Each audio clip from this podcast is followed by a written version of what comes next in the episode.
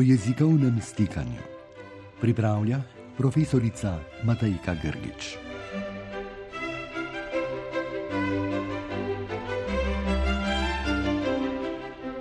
Drage poslušalke in dragi poslušalci, dobrodošli. Doslej smo v sklopu te oddaje obravnavali pojave jezikovnega stikanja, predvsem na področju leksike. Priznam, da mi je to področje bliže kot marsikatero drugo, saj se kot prevajalka največkrat srečujem prav s terminološkimi zagatami. A pojavi jezikovnega stikanja so opazni tudi na drugih ravneh, celo tam, kjer bi jih najmanj pričakovali, torej pri pravopisu. Pravopis je nekoliko posebno poglavje jezika in jezikoslovja. Namreč pravopisna pravila so skoraj povsem arbitrarna in konvencionalna temeljijo sicer na sistemu jezika, torej na skladni, oblikoslovju in fonetiki, vendar pa so v veliki meri dogovorjena. Določijo jih ponavadi neke skupine jezikoslovcev, ki dobesedno za zaprtimi vrati pregledajo rabo jezika in iz njene mnogoterosti in raznolikosti izluščijo tiste prakse, ki potem veljajo za knjižne.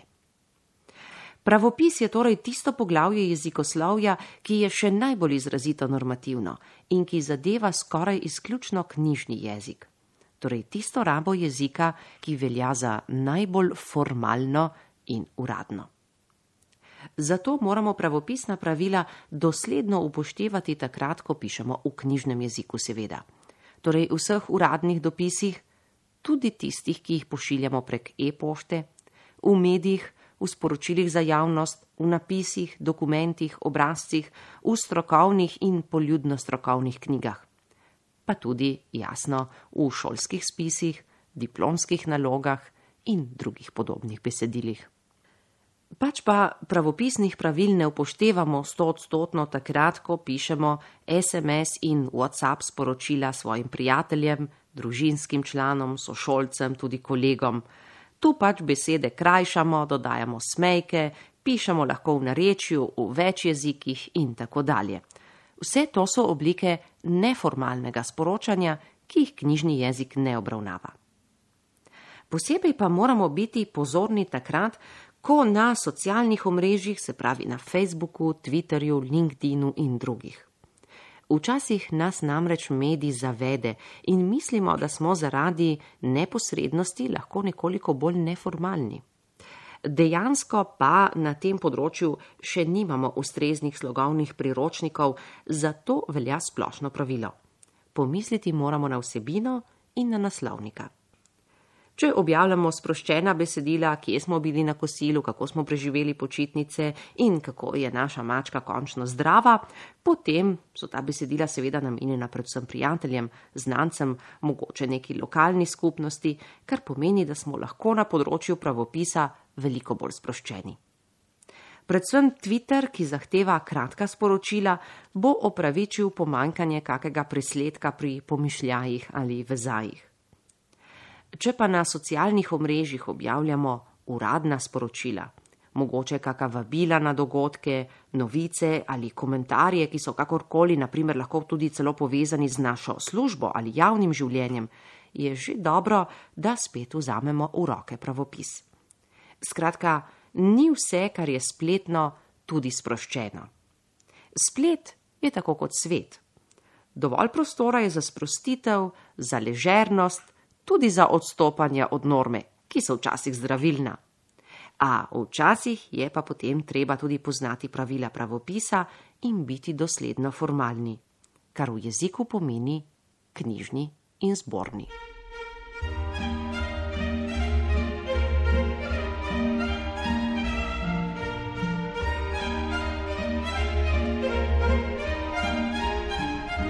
Pravopis je za vse govorce oziroma pisce trd oreh.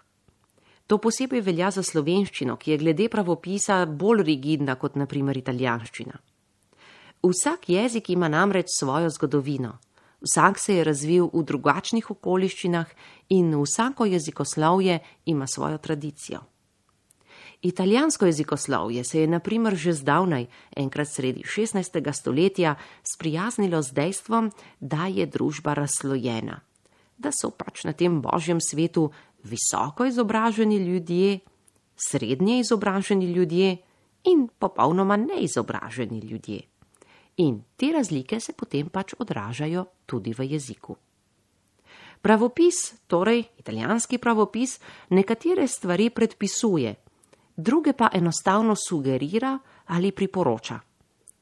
Tolerira napake, ki so značilne za srednje izobražene ljudi, hkrati pa visoko izobraženim ponuja rešitve, po katerih se bodo enostavno razlikovali od množice. Dam samo en primer. Italijanski pravopis določa, kdaj se na glas na eju piše kot ostrivec in kdaj kot krativec, se pravi, kdaj od leve proti desni in kdaj od desne proti levi. A v praksi celo profesori tolerirajo, da pač študenti pišejo vse na glase v eni smeri. Praksa pa ne tolerira piscev, ki na naglase pozabijo. Torej, tisti, ki na glase postavijo na pravo mesto, so norma, ne glede na to, kako je na glas obrnjen.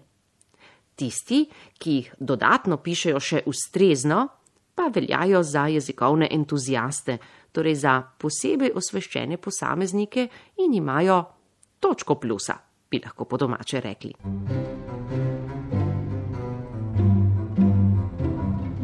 Slovenski pravopis pa izhaja iz povsem drugačnih predpostavk kot italijanski.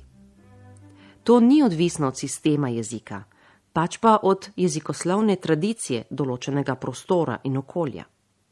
Slovenski pravopis se je oblikoval v času, ko je slovenska družba močno verjela v izobraževanje tudi revnejših slojev prebivalstva. Nadalje pa se je uveljavil v času socialističnega egalitarizma, kjer naj bi se razlike med bolj ali manj izobraženimi ljudmi ne poznale ne na ravni financ, ne na ravni jezika. No, kako se je potem išlo, vemo, a te predpostavke so v jezikoslovju ostale. Hkrati je na slovenski pravopis veliko bolj kot italijanski vplival nemški model.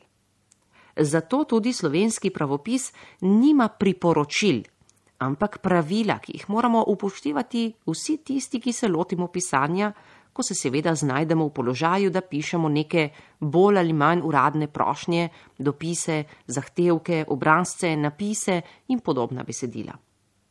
Razlikovanja med srednje izobraženimi in visoko izobraženimi pisci v slovenskem jezikoslovju ni.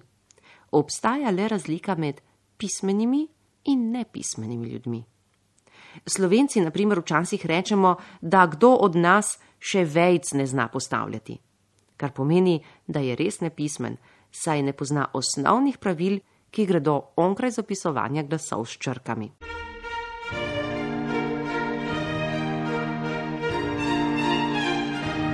Italijani take oblike elegantnega zmerjanja, namreč da nekdo še vejc ne zna postavljati, nimajo in ne poznajo.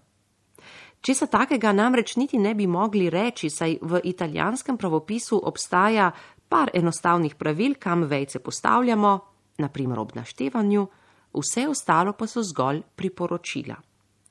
Najbolj kultivirani pisci bodo seveda vejco dosledno postavljali naprimer po odvisnem stavku, ne pa pred njega. Razen v primeru, ko bi želeli opozoriti na nek miselni ali intonacijski premor. A to je stvar sloga, navade, prakse in tudi socialnega prestiža in imidža. Slovenci pa imamo pravila za postavljanje vejc točno določena. V slovenskem jeziku so ta pravila skladensko definirana, zato nimamo kaj dosti možnosti, da bi svobodno odločali o tem, kje, kdaj, kako in če bomo vejco zapisovali ali ne.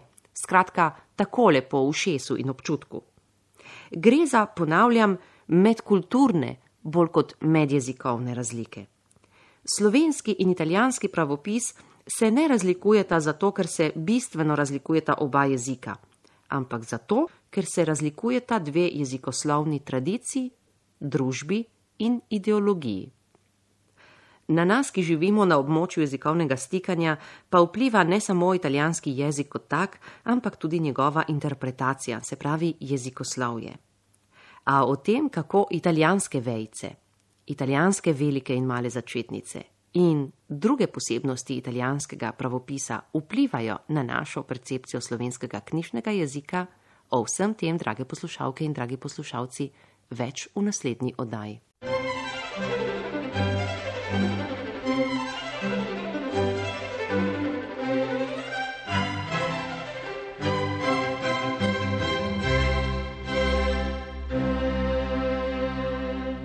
Na sporedu je bila jezikovna rubrika, ki jo pripravlja profesorica Matejka Grgič.